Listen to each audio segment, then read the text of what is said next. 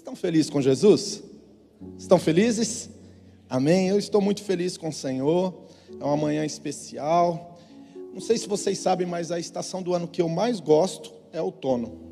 Eu não sei vocês, é a estação que eu mais gosto. Eu vou explicar por quê.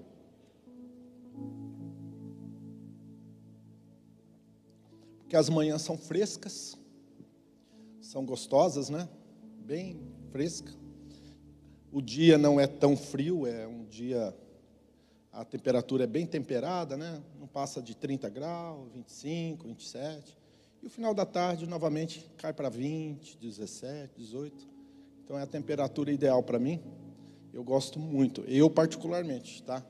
E também diz, eu não tive a oportunidade, mas eu quero ver se eu consigo até porque eu quero que Deus realize esse sonho, diz que nos países, né, quando você sai fora do Brasil e visitar outros países, a melhor estação para você visitar os outros países é o outono, porque é, é, a, é, o, é a fase, né, ou é a estação que as árvores, né, a natureza assim tem uma cor maravilhosa, muito linda. Então, orem por mim para que Deus conceda o desejo do meu coração, no nome de Jesus. Amém? E falando de sonhos, hoje eu queria falar sobre isso com você. Pegue sua Bíblia no livro de Gênesis.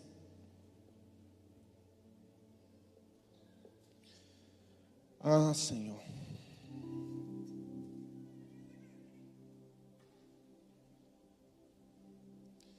Livro de Gênesis, capítulo 37. Capítulo 37, versículo 16 até o 19.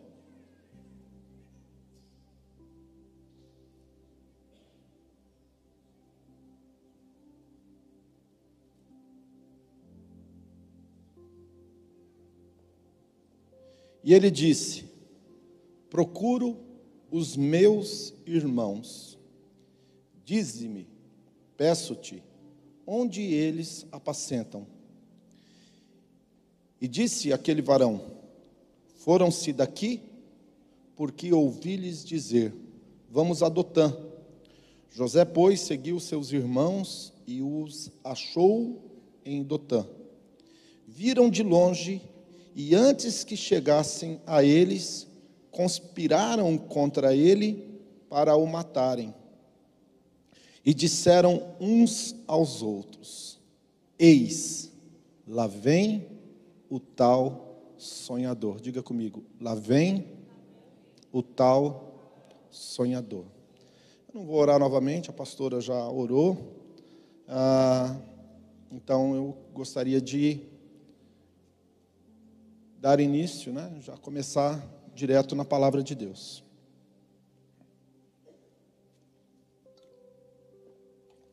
Jacó teve doze filhos. Ele teve filhos das suas mulheres e das suas concubinas. Ah, quando ele chegou em Padã Aram, na verdade, ele estava intencionado em casar com Raquel. E aí, então, ele fez um trato com o sogro dele, trabalhou sete anos por Raquel, mas, ao invés de dar Raquel, o sogro deu a, a sua irmã. Tem Bila, Zila e Bila, Zila e Lia a Lia que tinha probleminha nos olhos, né?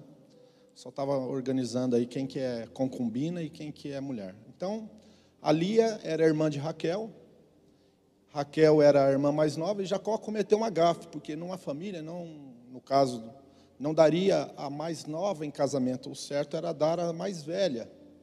Mas Jacó, ele ele ambicionou a mais nova e o sogro, de certa forma, permitiu que aquela ideia na cabeça dele se formasse, mas no dia do casamento, ao invés de dar Raquel, deu a Lia. E, obviamente, depois veio Bila e Zila, que foram servas né, da Raquel e da Lia, e aconteceu que a Raquel era a única que não dava filho para Jacó. Justamente aquela que ele mais amava e aquela que ele pagou um preço muito grande por ela. Mas Deus abriu a madre e nasceu um menino chamado José.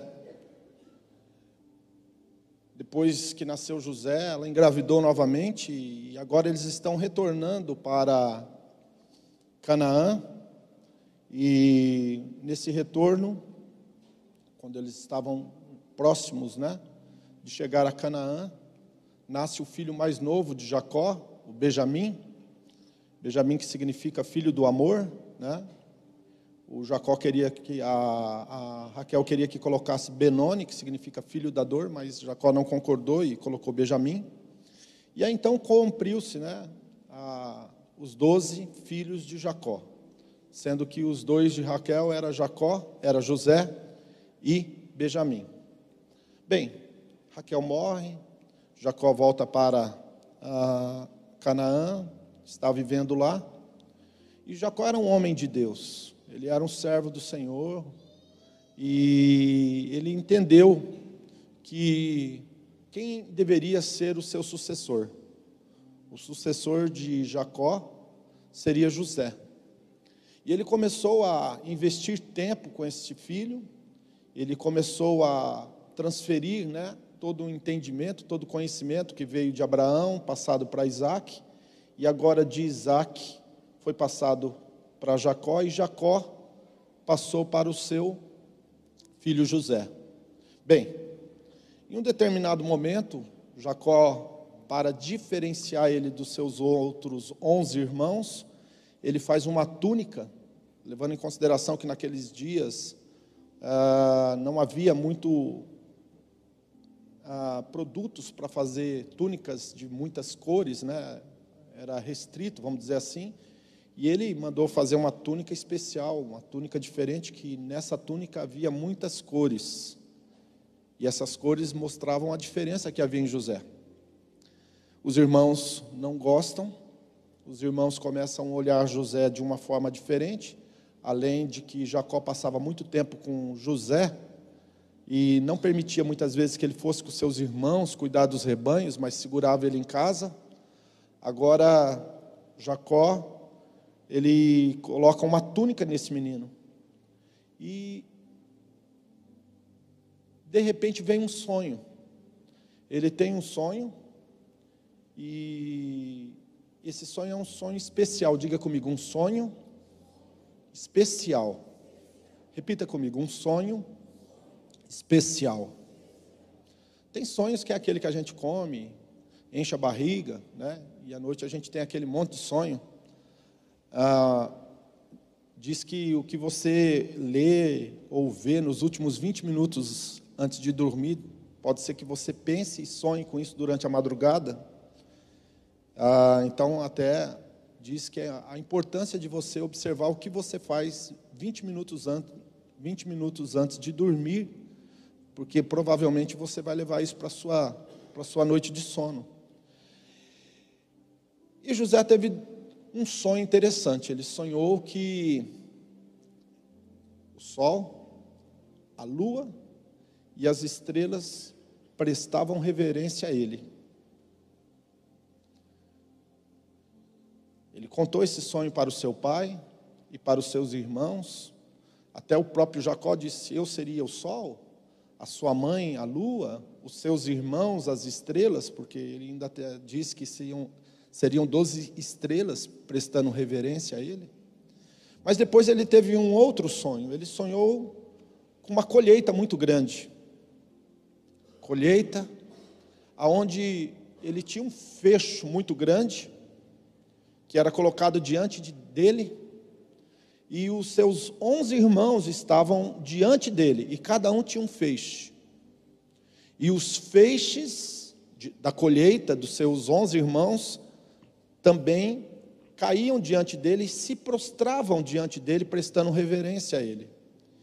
E quando ele começou a compartilhar os sonhos que ele teve com seus irmãos, os irmãos começaram a ficar enfurecidos. Os irmãos começaram literalmente a pensar: esse cara, ele vai ser o nosso Senhor, ele que vai mandar em tudo, ele que vai ficar como sucessor do nosso pai, ele que vai ficar com o dinheiro do nosso pai, e nós temos que resolver isso agora.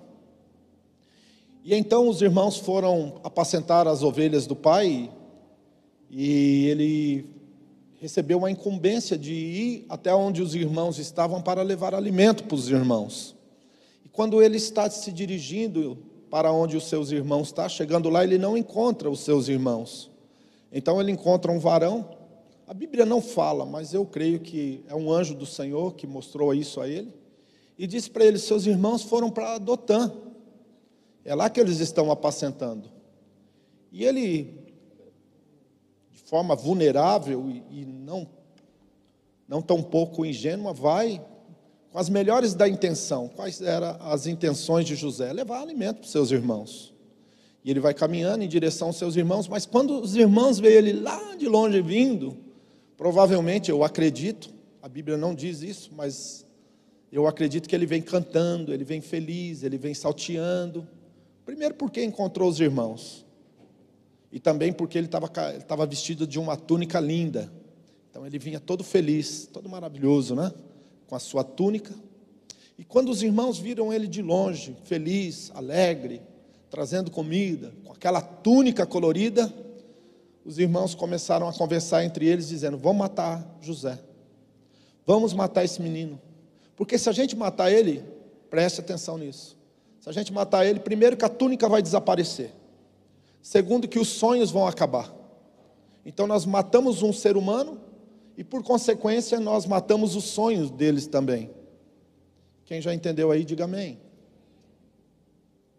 Se nós matarmos o nosso irmão, obviamente nós estaremos matando os sonhos dele também. E os sonhos dele é perigoso. Porque no sonho dele, nós, nós estamos em posição inferior.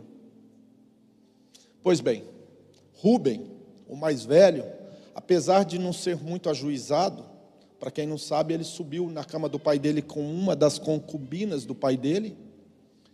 Apesar de não ser um homem totalmente ajuizado, nesse momento, ele foi o mais ajuizado de todos. Ele disse: Nós não podemos matar o nosso irmão.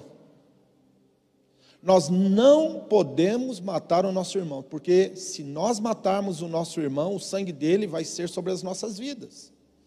Então ele deu uma ideia, ao invés de matar, vamos jogar ele aqui nessa cisterna e vamos entregar ele para o destino. Vamos entregar o José sonhador para o destino. O destino vai dar a ele a, aquilo que vai acontecer e não nós. Bem, não casualmente, vinha uma caravana de ismaelitas e amalequitas. Para quem não sabe, caravana de ismaelitas é uma caravana dos primos, né? Meio irmão dele, filho de Agar com Abraão, os descendentes de, Abra, de Agar com Abraão eram os ismaelitas, e eles estavam indo para o Egito. Então eles tiraram um menino da cisterna e venderam ele como escravo. Pois bem, Agora ele vai para uma terra distante, um povo estranho, vai ser escravo, e como escravo ele nunca mais vai ter direito à voz, nunca mais ele vai ter a oportunidade de falar dos seus sonhos, até porque aonde ele for como escravo, se ele começar a contar os sonhos dele, provavelmente não vai ter nenhum significado, não vai ter nenhuma importância, não vai ter nenhuma relevância e ele é vendido como escravo. Ele foi literalmente acorrentado e enviado para o Egito como escravo. Todo mundo conhece, sabe que ele é comprado por um homem que era atendente de Faraó, Potifar, e a Bíblia diz que ele foi trabalhar na casa desse homem. E se você ler os textos subsequentes desse que eu li, você vai ver que, todavia, a Bíblia relata o seguinte fato. E Deus era com José. Sabe, ah, eu, antes de continuar essa mensagem, eu gostaria de fazer uma, uma pequena observação. É, quem tem irmão mais novo aí? Como eles são complicadinhos, né? Os irmãos mais novos sempre querem ser melhor. Os irmãos mais novos sempre é os mais queridinhos, né? É os que gostam de fazer as baguncinhas. Eu, eu me lembro muito bem. Eu sou filho de um pai que teve quatro filhos homens. E o meu, meu irmão caçula, ele tem uma diferença de oito anos. Então hoje parece que não é muito, porque eu tenho 51, ele deve ter 42, 43, né? Então hoje já não, não aparenta ser muita idade, diferença, né? Mas quando eu tinha 12 anos, ele era uma criancinha de 3, 4. E eu me lembro do meu pai correndo dentro de casa e rolando no chão com meu irmão, e brincando e dando risada. E eu me lembro muito bem que essa não foi a minha criação e nem do meu irmão mais velho. Eu e o meu irmão mais velho, nós não tínhamos essas oportunidades com meu pai. Porque quando meu pai ele nos teve, então ele estava iniciando, começando a vida, né? O início da sua vida. E ele ele era, ele sempre teve dois empregos, ele sempre foi funcionário público, tanto estadual quanto federal. E o meu pai viajava, meu pai ficava fora, e quando ele chegava em casa, eu sempre tenho uma lembrança do meu pai como sendo um excelente provedor. Meu pai nunca chegou em casa de mãos vazias. Meu pai sempre chegava com alguma coisa. Até mesmo nos tempos mais difíceis, meu pai trocava o transporte, o vale transporte dele por pão e chegava com um saquinho de pão em casa. É uma das memórias afetivas mais fortes que eu tenho, é do meu pai sempre chegando com algo na mão. Ou no carro, depois quando ele tinha carro, ele chamava a gente, ajuda a tirar do carro ele sempre foi um grande provedor. Mas eu me lembro bem que o meu irmão mais novo, ele brincava, rolava com meu pai, fazia festa, algazarro. A gente ia passear na casa da minha avó, e chegava na casa da minha avó, tinha um terreiro grande, tinha, era uma terra branca, e o meu pai e o meu irmão, meu pai tirava a cinta e saía correndo atrás dele. Se ele tivesse aqui, ele estava chorando agora, porque ele iria lembrar dessas cenas. Então eu imagino partindo do pressuposto que eu sou um dos filhos mais velhos do meu pai, como que é olhar para o irmão mais novo e ver ele com toda essa intimidade, com toda essa alegria, né? com toda essa, essa farra que o pai faz com os filhos mais novos, caçula, caçulas, né? Bem, eu estou falando, isso não é uma regra, eu estou falando que eu vi dentro da minha própria casa. E José agora ele está ao invés de ser paparicado pelo seu pai, ele estava trabalhando de escravo na casa de Potifar, e a Bíblia diz que Deus era com ele. E a Bíblia diz também que a casa de, de Potifar nunca prosperou, tanto quanto prosperou, quanto José estava como mordomo nessa casa. A casa de, de Potifar prosperava, crescia. Bem, um dia houve um problema doméstico lá e ele foi levado à masmorra e ele foi preso na prisão de Faraó. E parece que cada vez mais distante ficava a realização dos sonhos que Deus tinha dado para ele. Agora eu gostaria de fazer uma afirmação. Existem sonhos que você carrega que são seus, mas existem sonhos que você carrega que são de Deus. E você tem que aprender e entender a discernir quais são os teus sonhos e quais são os sonhos de Deus. Por experiência de vida, eu posso afirmar nessa manhã aqui para você que os teus sonhos pode ser que fique ah, pela estrada da vida. Pode ser que os teus sonhos você não consiga levar eles até o fim. Mas os sonhos de Deus, estes nunca vão morrer. Então existem os nossos sonhos, e não tem nada de errado ter os nossos sonhos. Um dos textos que fortalece o meu coração e que me dá força para caminhar é o Salmo 37, 4, que diz: Deleita-te no Senhor, e Ele concederá o desejo do teu coração. E quando eu leio esse versículo do Salmo 37, na minha mente eu traduzo ele dizendo assim: Fica feliz com Deus, porque Ele vai realizar os seus sonhos. Uau! Eu sou um homem de muitos sonhos. Eu ainda não realizei todos os meus sonhos. Tenho muitos sonhos para realizar. Mas acho que nos últimos três anos, a pastora está aí, não me deixa mentir, várias ocasiões que ela está do meu lado, eu falo para ela assim: hoje eu estou realizando um sonho. Nesses últimos três anos, eu posso dizer para vocês que várias vezes eu olhei para a pastora e falei para ela assim: amor, hoje eu estou realizando um sonho. Recentemente eu realizei um sonho especial e eu gosto de compartilhar para que vocês também continuem firmes e fortes, porque o Senhor, Ele vai realizar. O meu sonho era ver os Alpes suíços. Eu tinha esse sonho no meu coração. Eu sempre quis ver os Alpes suíços. E eu estava ah, em Zurique, esses dias atrás, na Suíça, e eu fui na catedral de Ulrich Zwinglio, que é um dos reformadores, junto com Martinho Lutero, com Erasmo de, é, de, Erasmo de Notre Dame. Eu estava bem próximo da catedral e nós fomos seguindo aquela rua e dava uma ponte. E quando eu cheguei perto daquela ponte, eu levantei os olhos e no fundo, a imagem de fundo, como que se fosse um quadro, era os Alpes suíços. Vocês não têm noção da, da maravilha, da beleza e quanto mais eu olhava, mais eu conseguia enxergar no horizonte aquela imagem. E aí eu olhei para a pastora e falei assim: hoje eu estou realizando um sonho de conhecer ou de ver. Eu não coloquei os pés lá, mas eu estou vendo uma imagem de fundo, aonde os Alpes suíços estão diante de mim. E eu agradeci, fiz uma oração agradecendo a Deus. Cada sonho que Ele me concede, eu agradeço a Deus. Então, no Salmo 37, 4, que diz: Deleita-te no Senhor e Ele concederá o desejo do teu coração. Eu posso dizer assim que está escrito: Alegra-te no Senhor e Ele vai realizar o teu sonho. Então eu gostaria de dizer: não é porque o sonho é teu que Deus não tem compromisso com ele.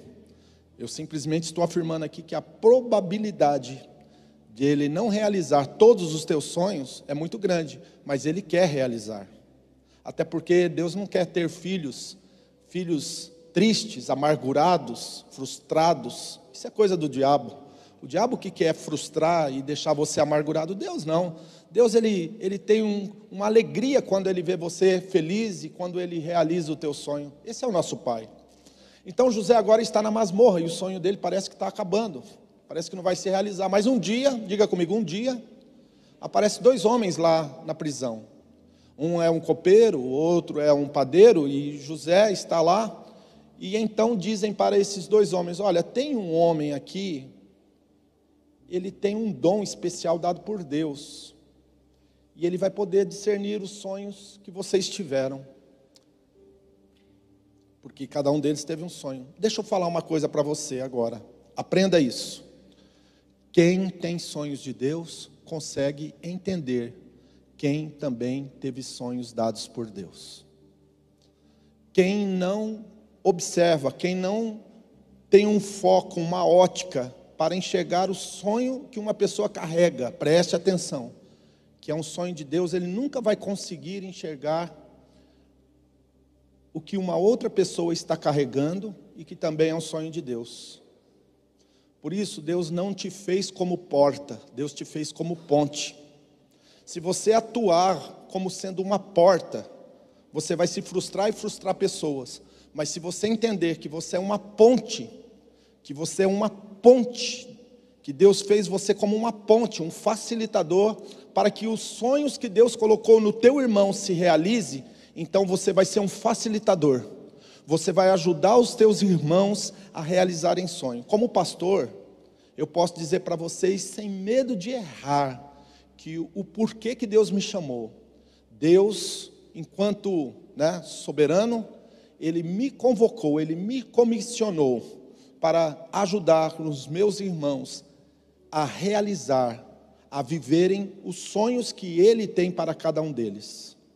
O sonho de família, o sonho de empresário, o sonho de um formado, quem sabe, né, um profissional, um sonho, quem sabe, ministerial, um chamado que Deus colocou na vida dessa pessoa. É para isso que nós estamos aqui.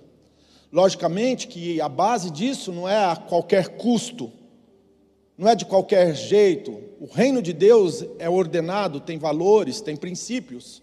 Nós não podemos negociar e não vamos. Nós vamos buscar realizar sim os sonhos, mas não nos nossos parâmetros, mas no, nos parâmetros da palavra.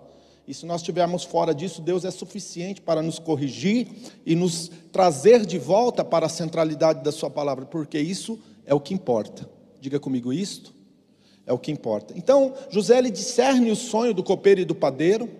Esses textos que eu estou lendo para você, se eu começar a falar todas as revelações que tem aqui dentro, eu acho que eu vou precisar de outra pregação, então eu vou me ater a algumas situações mesmo, não tenho intenção de, de, de detalhar cada revelação, mas eu posso afirmar que tem muita revelação aqui, muito é, de Deus aqui para cada um de nós. Bem, José é vendido, José agora está na masmorra, e ao invés de realizar os seus sonhos, seus sonhos serem realizados, ele está ajudando a realizar o sonho dos outros. Deixa eu te fazer uma pergunta: você está pronto para viver isso? Quem está pronto para viver isso? Ao invés de você ver os seus sonhos sendo realizados, você ter, ter que trabalhar para ajudar a realizar o sonho dos outros? Quem está pronto para isso? Isso não faz parte da nossa natureza humana. Nós somos egoístas. Todos nós, eu não estou falando você é egoísta, estou dizendo nós somos egoístas. E a pergunta que eu gostaria de fazer para você nessa manhã é o seguinte: você está pronto para ajudar a realizar o sonho do seu irmão? Sim ou não? Olha, essa é a parte difícil do Evangelho: amar a Deus sobre todas as coisas e o próximo como Jesus amou. Não é o próximo como eu me amo, porque se eu não me amo, o meu coitado, o meu próximo morre de fome, né? Então Jesus disse: Novo mandamento vos dou que ameis os vossos, o vosso irmão, né? Ameis o próximo como eu amo ele. E amar a ele, às vezes, é até colocar alguém antes de você. Bem, José é esquecido, etc. E um dia o faraó também tem um sonho. Diga comigo, todo mundo tem sonho? Sim ou não? Diga comigo, todo mundo tem sonho? Diga comigo, sim ou não? Claro que tem. Alguns os sonhos estão enterrados. Alguns os sonhos estão em preto e branco. Alguns os sonhos estão esquecidos. Alguns estão vivendo um momento da sua vida, quem sabe tem uma resposta. Você tem um sonho? E essa pessoa vai dizer para você: Não, eu não tenho um sonho. Eu não tenho mais sonhado. Pois nessa manhã o Espírito Santo está aqui para dizer para você: é tempo de voltar a sonhar. É tempo de voltar a sonhar. É tempo de voltar a abrir sua mente, o seu coração e receber os sonhos de Deus e também deixar florescer os sonhos que você tem. Porque não há nada de errado nisso, muito pelo contrário, uma pessoa que não sonha é uma pessoa desiludida. E uma pessoa desiludida é uma pessoa frustrada, e uma pessoa frustrada é uma pessoa que tem um pé dentro da depressão. Então não tem nada de errado não há nada de errado você voltar a sonhar, não há nada de errado você voltar a desejar aquilo que Deus um dia colocou dentro do teu coração como sendo um sonho. Quando isso aconteceu, então José foi convidado novamente para entrar na presença de Faraó, para discernir o sonho de Faraó para interpretar o sonho de Faraó, quando nós conseguimos entender qual é o sonho de Deus, porque aqui agora, diferentemente da outra mensagem que eu trouxe, que eu trouxe, aonde é, Moisés ia até a presença de Faraó e Faraó retia o povo, segurava o povo. Agora Faraó aqui tem uma outra tem um outro significado. Ele representa literalmente a Deus. E agora o faraó conta o sonho dele para José. E José entende e discerne qual é o sonho de Faraó.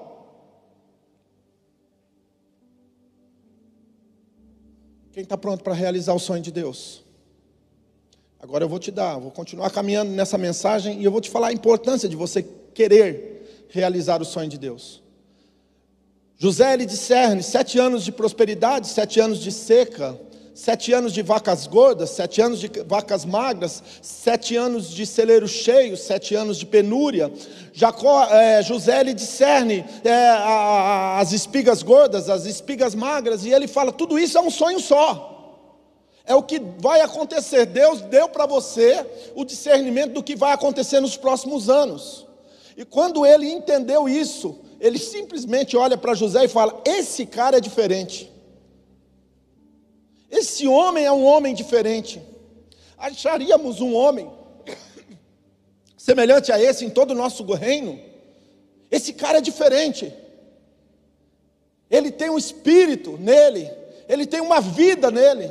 E a Bíblia diz que o Faraó pega esse menino que agora não é mais um escravo, que passa a ser o primeiro ministro ou chanceler do reinado de Faraó, coloca um anel de sinete no seu dedo, troca o nome dele, chama agora Zefinat Paneá, que significa Salvador, porque foi para isso que José nasceu.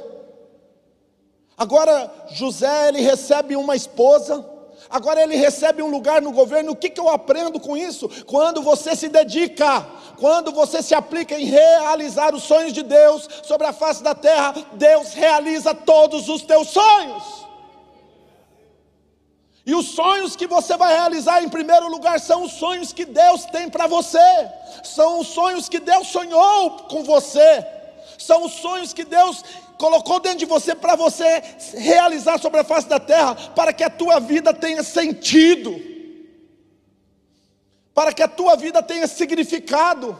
Porque quando você se dedica a realizar o sonho de Deus, Ele realiza o sonho dele que Ele colocou dentro de você. Você não vive crises, você vive criatividade, você vive um estado de espírito superior, diferente.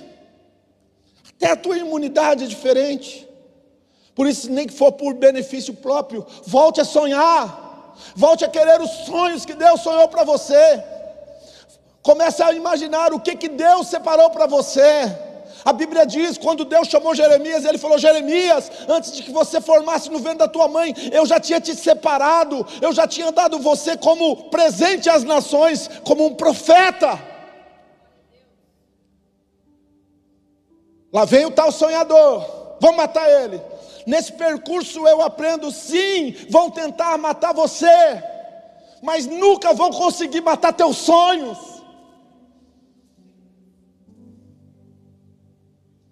Sabe os irmãos de José? Eu vou dar uma revelação aí. Tem revelação que você vai só ouvir aqui na quadrangular Vida Nova em lugar nenhum. Essa é uma delas.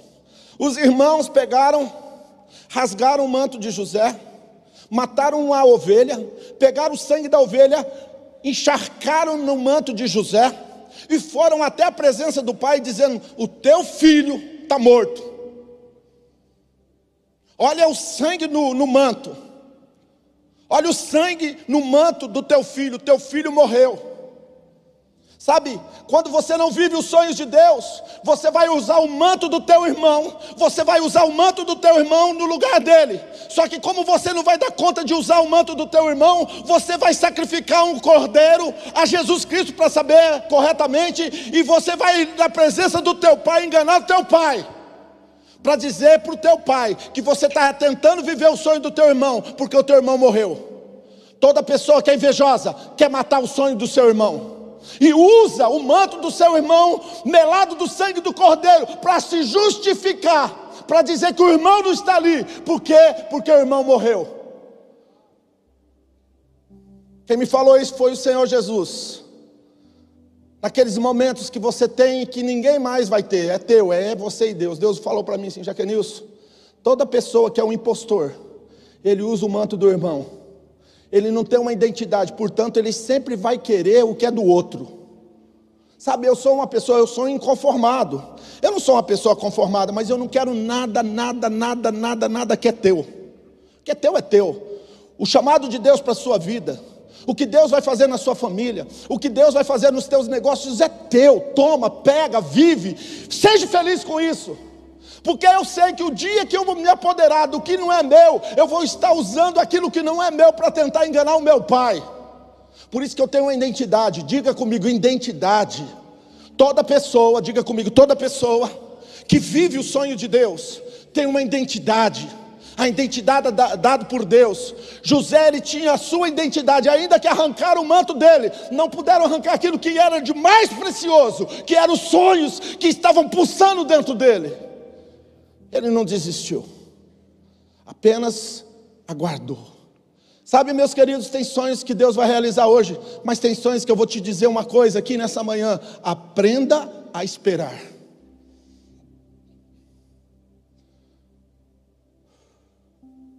Ontem de manhã eu estava, cabeça vem os versículos, né? Eu, Hebreus 10, 36. Diz assim: Depois de haver feito tudo, permaneça firme. Essa é a parte difícil, diga comigo, essa é a parte difícil. A fim de que alcancem a promessa. Então, entre o dia em que você foi provado e aprovado, e o dia que Deus vai cumprir a promessa na sua vida, tem um espaço-tempo. Então, aos Hebreus está escrito: depois de você fazer tudo, depois de haver feito a vontade de Deus, permaneça firme, a fim de que alcance a promessa. José estava ali servindo humildemente. A Bíblia diz que o, o, o, o homem que cuidava da prisão nunca foi tão rico, nunca teve tanta paz, tanta alegria e prosperidade na prisão. O carcereiro estava indo bem também, assim como o Potifar. Sabe o que, que eu aprendo? E aí eu gostaria de dizer uma coisa para você. Quem está pronto para aprender mais, diga amém. Pessoas que vivem o sonho de Deus são pessoas frutíferas. Quanto mais adversidades, mais o fruto ela dá. Pessoas que vivem o sonho de Deus são frutíferas. Elas sempre vão dar frutos. Toda pessoa que vive o sonho de Deus sempre vai dar frutos nos tempos difíceis. Quanto mais difícil, mais fruto. Olha José. Olha José. É bíblico. Ele estava preso. Ele estava na, ele estava na casa de Potifar. Quanto mais difícil, mais, mais fruto ele dava. O, Potifar nunca prosperou tanto. O cara era escravo. Ele não estava trabalhando porque ele tinha uma recompensa, ele estava trabalhando porque tinha que trabalhar. Ele, ele, ele literalmente ele não estava trabalhando por causa de uma recompensa, ele estava trabalhando e produzindo a partir de quem ele era. Sabe, o altruísmo tem que fazer parte da nossa vida. Eu não faço coisas movido por interesse, eu faço coisas pertinentes ou pra, a partir de quem eu sou. As coisas têm que acontecer naturalmente. Eu não posso forçar uma coisa, fazer coisas por interesse, por isso vai acabar mal.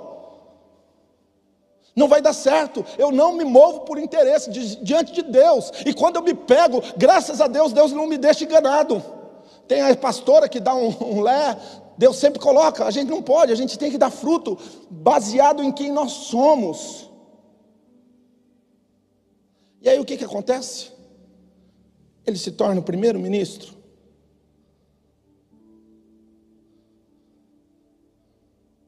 Agora ele está apto para que o sonho que Deus deu para ele, do sol, da lua e das estrelas, prestar reverência. Ele é o homem mais poderoso do mundo abaixo de Faraó.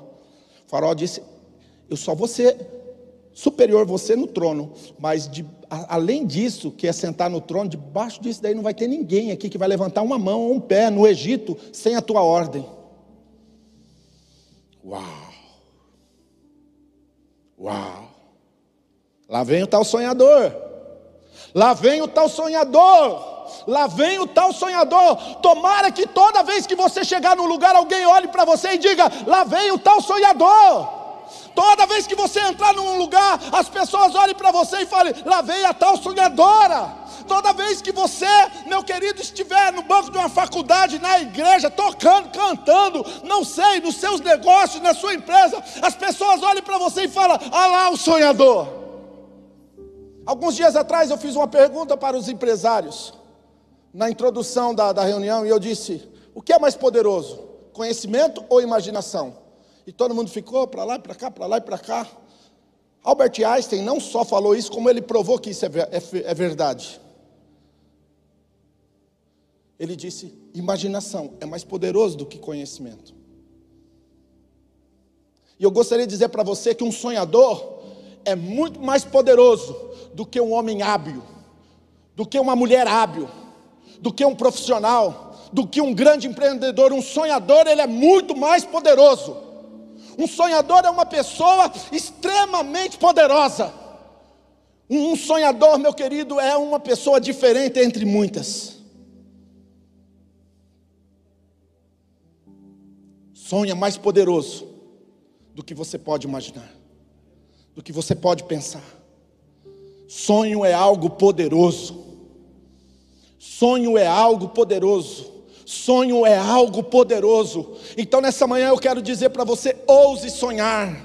Ouse sonhar, volte a sonhar, volte a sonhar, ouse sonhar, e comece a orar e falar: Senhor, revela-me os teus sonhos, quem sabe estão guardados, esquecidos dentro de mim, revela-me os teus sonhos.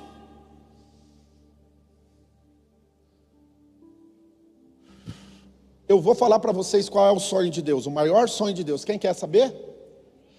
Vai receber de graça essa também. Por isso que vocês devem honrar o altar que vocês servem o Senhor, porque vocês recebem coisas direto do trono. Vocês não vão estar pagando, vocês vão ser gratos a Deus quando vocês trazem as suas ofertas, os seus dízimos nesse altar, porque Deus está dando o melhor deles para você. Gratidão é algo que você tem que ter no teu coração. Eu não conheço uma pessoa que está recebendo tanto de Deus e está entregando tão pouco para Deus.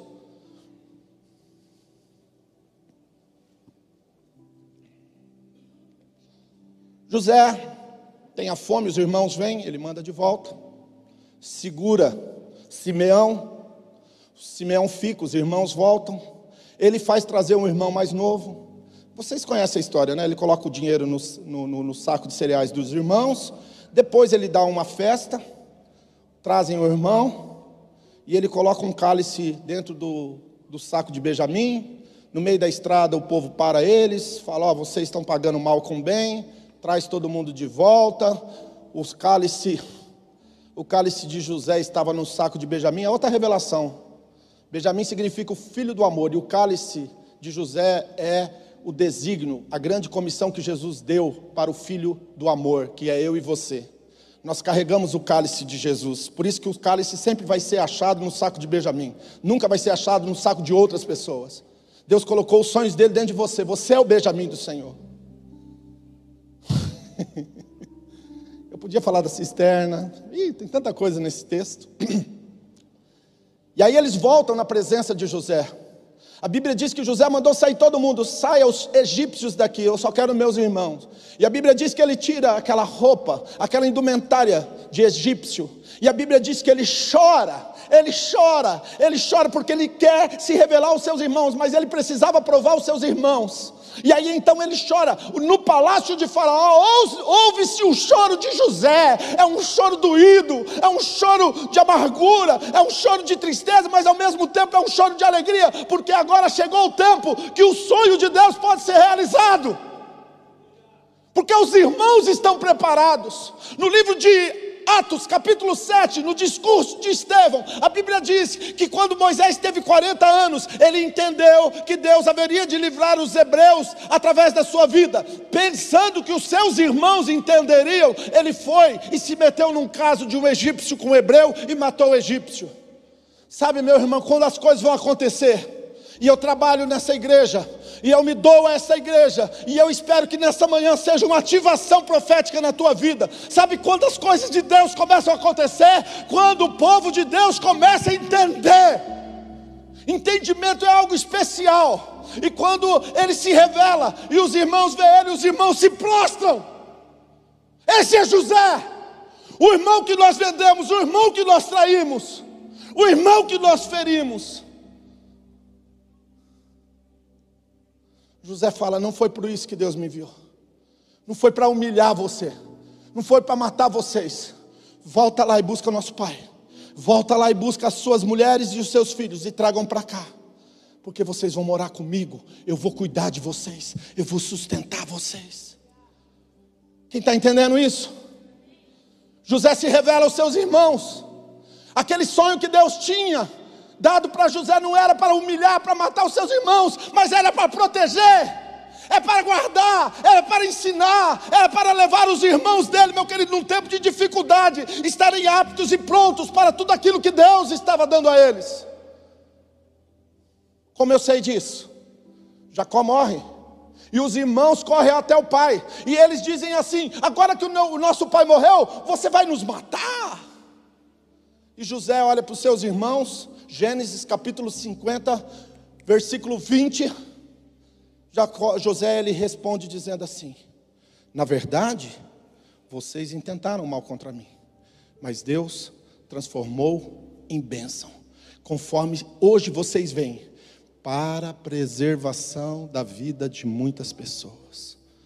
Sabe por que Deus colocou o sonho dele no teu coração? Porque Deus, Ele quer transformar maldição em bênção, mal em bem.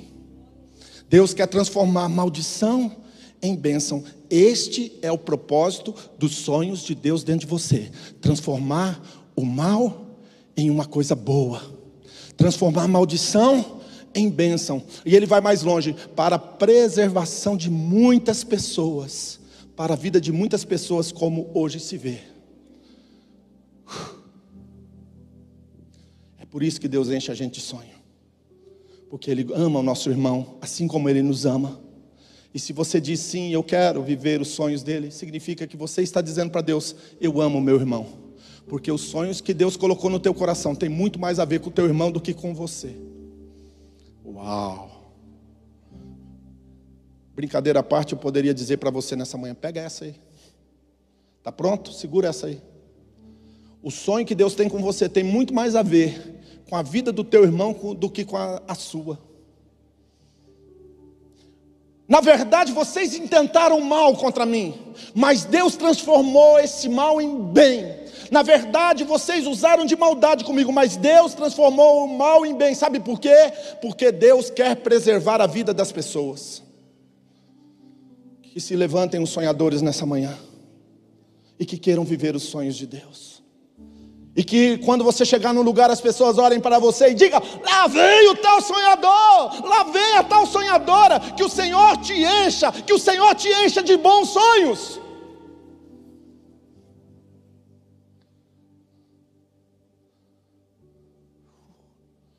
Se coloque de pé nessa manhã. Não queira usar o manto do teu irmão para enganar o teu pai. Use o que Deus te deu. Você não precisa viver, sabe, meu querido como um impostor sobre a face da terra. Você pode viver sendo quem você é. Você nunca vai olhar para esse altar aqui e vai falar: o meu pastor é um impostor, porque ele prega parecendo o outro lá. Ou ele prega uma mensagem que não, não foi Deus que deu para ele, ele só vive pregando o que é dos outros. Não, eu prego o que Deus deu, pão fresco. A Bíblia diz que todos os dias o maná caía do céu, o maná continua caindo do céu, e Deus tem mais, e Deus tem mais, e Deus é o Deus provedor. Nessa manhã o Espírito Santo quer levar você a viver uma experiência extraordinária, de viver os sonhos de Deus. E viver os teus sonhos também, porque Ele vai realizar os teus sonhos. Matar os teus sonhos, sufocando o teu coração.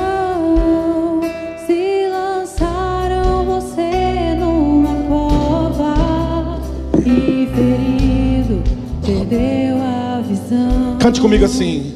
Se tentaram matar os teus sonhos, eu quero ouvir. O teu coração.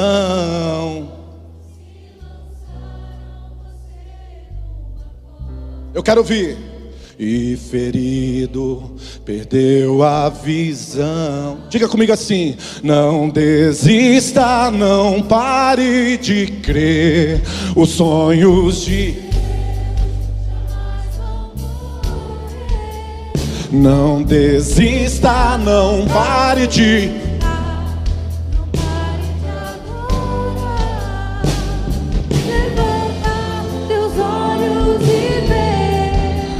Deus está restaurando os teus sonhos. Eu quero ouvir.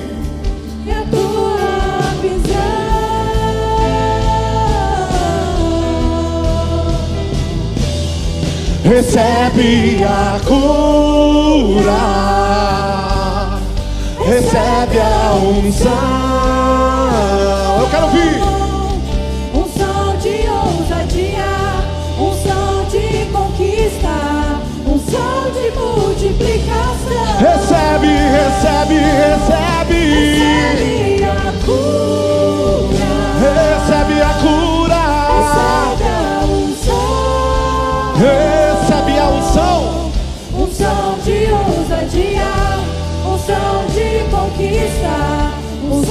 multiplicação. Se tentaram matar os teus sonhos, sufocando. Levanta a mão quem tem sonhos. Coração, Levanta a mão quem tem sonhos aqui neste lugar. Abaixa as mãos. Agora eu quero perguntar: quem tinha parado de sonhar? Quem tinha deixado de sonhar os seus sonhos e os sonhos de Deus? Levanta a sua mão, eu quero ver você. Não tenha vergonha, não. Que de repente parou de sonhar com uma família melhor, com um casamento melhor, com uma empresa melhor, com filhos melhor, com uma formação melhor. Levanta a sua mão, eu quero te conhecer. Fala, eu, eu, eu quero voltar a sonhar. Eu quero voltar a sonhar os sonhos de Deus. Quem recebeu o chamado de Deus enterrou e não está vivendo o chamado de Deus, eu gostaria de perguntar: levanta a tua mão. Você que desistiu do chamado de Deus na sua vida. Você que desistiu do chamado de Deus na sua vida.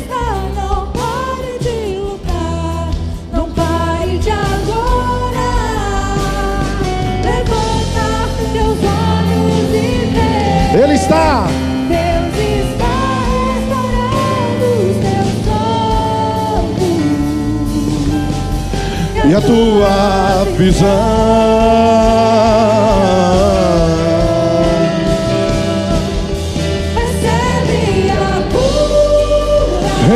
Recebe a cura. recebe a unção. Recebe a unção. Unção de ousadia, unção de conquista, unção de multiplicação. Recebe, recebe. Recebe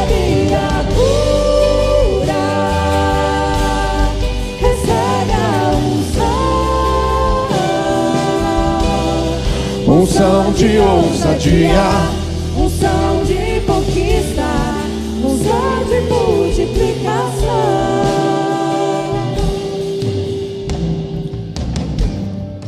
Eu tenho apenas alguns minutos. Somente quem deixou de sonhar. Somente, ninguém mais.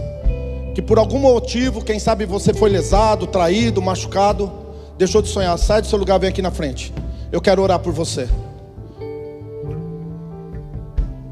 Pode sair do seu lugar rapidamente. Os demais ficam adorando ao Senhor e fecham seus olhos. Isso daqui é entre eles e Deus e o altar de Deus. Aleluia. Sabe, deixa eu falar uma coisa para vocês. Eu sou profeta de Deus. E como profeta de Deus, cada pessoa tem um desígnio e Deus revela o desígnio. Eu poderia falar coisas pertinentes à intimidade de vocês, coisas que Deus chamou vocês para fazerem, coisas que Deus chamou vocês para realizarem. Mas a minha intenção nessa manhã aqui é simplesmente levantar as minhas mãos e declarar. Eu quero declarar nessa manhã. Eu não quero ficar revelando, entregando profecia. Eu posso, mas eu não chamei vocês aqui para isso. Eu quero primeiramente que vocês sejam curados. Sabe essa dor no coração, essa ferida que parece que não quer estancar. Parece que tem algumas pessoas que eu vejo como que saem pus dessa ferida. Parece que é uma ferida aberta. E nessa manhã o Espírito Santo quer fazer algo novo. Amém? Vamos orar? Vamos orar? Pai, em nome de Jesus, essas pessoas elas não vieram até o pastor Jaquenilson. Elas vieram até o teu altar, diante do Senhor. Ah, Senhor, eles vieram até ti.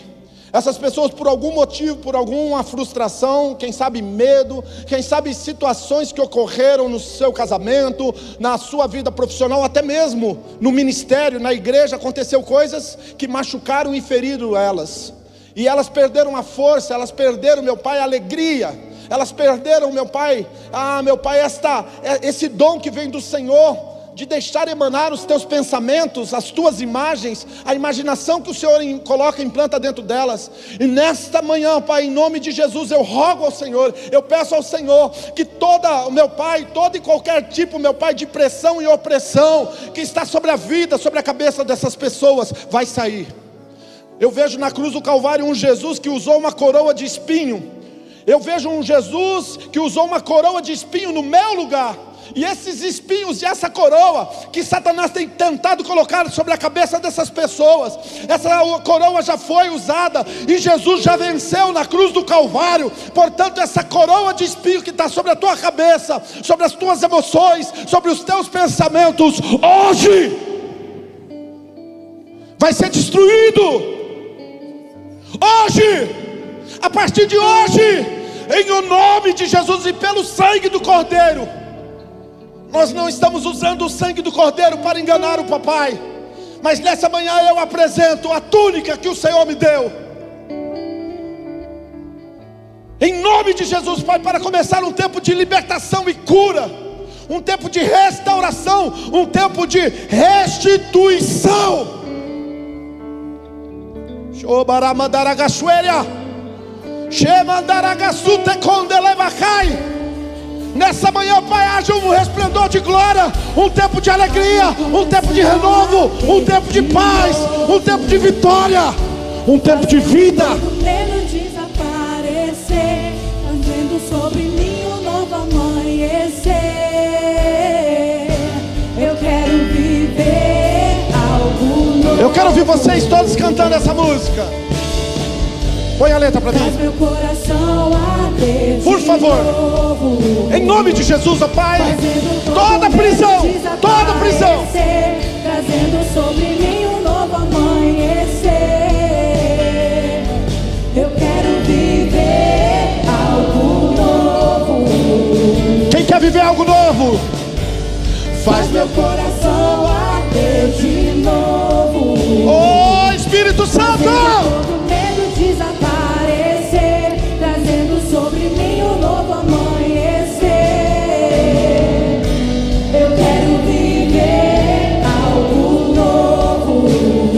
Seu coração.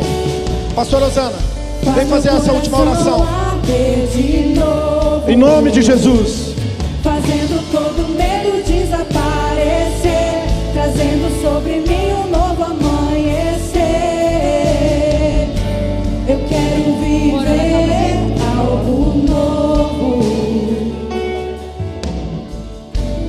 Faz meu coração arder de novo. Declare isso. Fazendo todo medo desaparecer. Trazendo sobre mim um novo amanhecer. Levante suas mãos aos céus, diga para Jesus isso. Eu quero viver algo novo. Então faz. Faz meu coração arder de novo. Declare. Fazendo todo medo desaparecer. Trazendo sobre mim. Levante suas duas mãos, diga isso para Jesus bem forte. Eu quero viver algo novo. Faz, Senhor. Faz meu coração novo. Vai forte. Fazendo todo medo desaparecer. Trazendo sobre mim um Declare bem forte isso na presença dele. Diga, eu quero. Eu quero viver.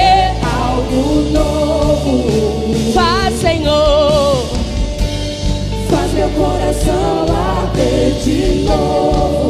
A igreja declare. Fazendo todo Todo medo desaparecer. Senhor, nós te agradecemos, ó Pai, porque nessa manhã, Jesus, nós aprendemos, ó Pai, que o Senhor tem sonhos para nós e que nós devemos sonhar os sonhos de Deus. E nós sabemos que os nossos sonhos vão impactar a vida de outras pessoas. Pai, por isso nessa manhã que essa palavra esteja guardada no nosso coração. Levanta sua mão e estende em direção à sua casa. Senhor, nos despeça em paz e em segurança para os nossos lares. Que essa palavra, Senhor, venha ser latente em nosso ser. Senhor, que durante toda a nossa semana, que nós possamos viver o que foi ministrado nessa manhã em nossas vidas. Que os sonhos de Deus venham a ser maiores do que o nosso.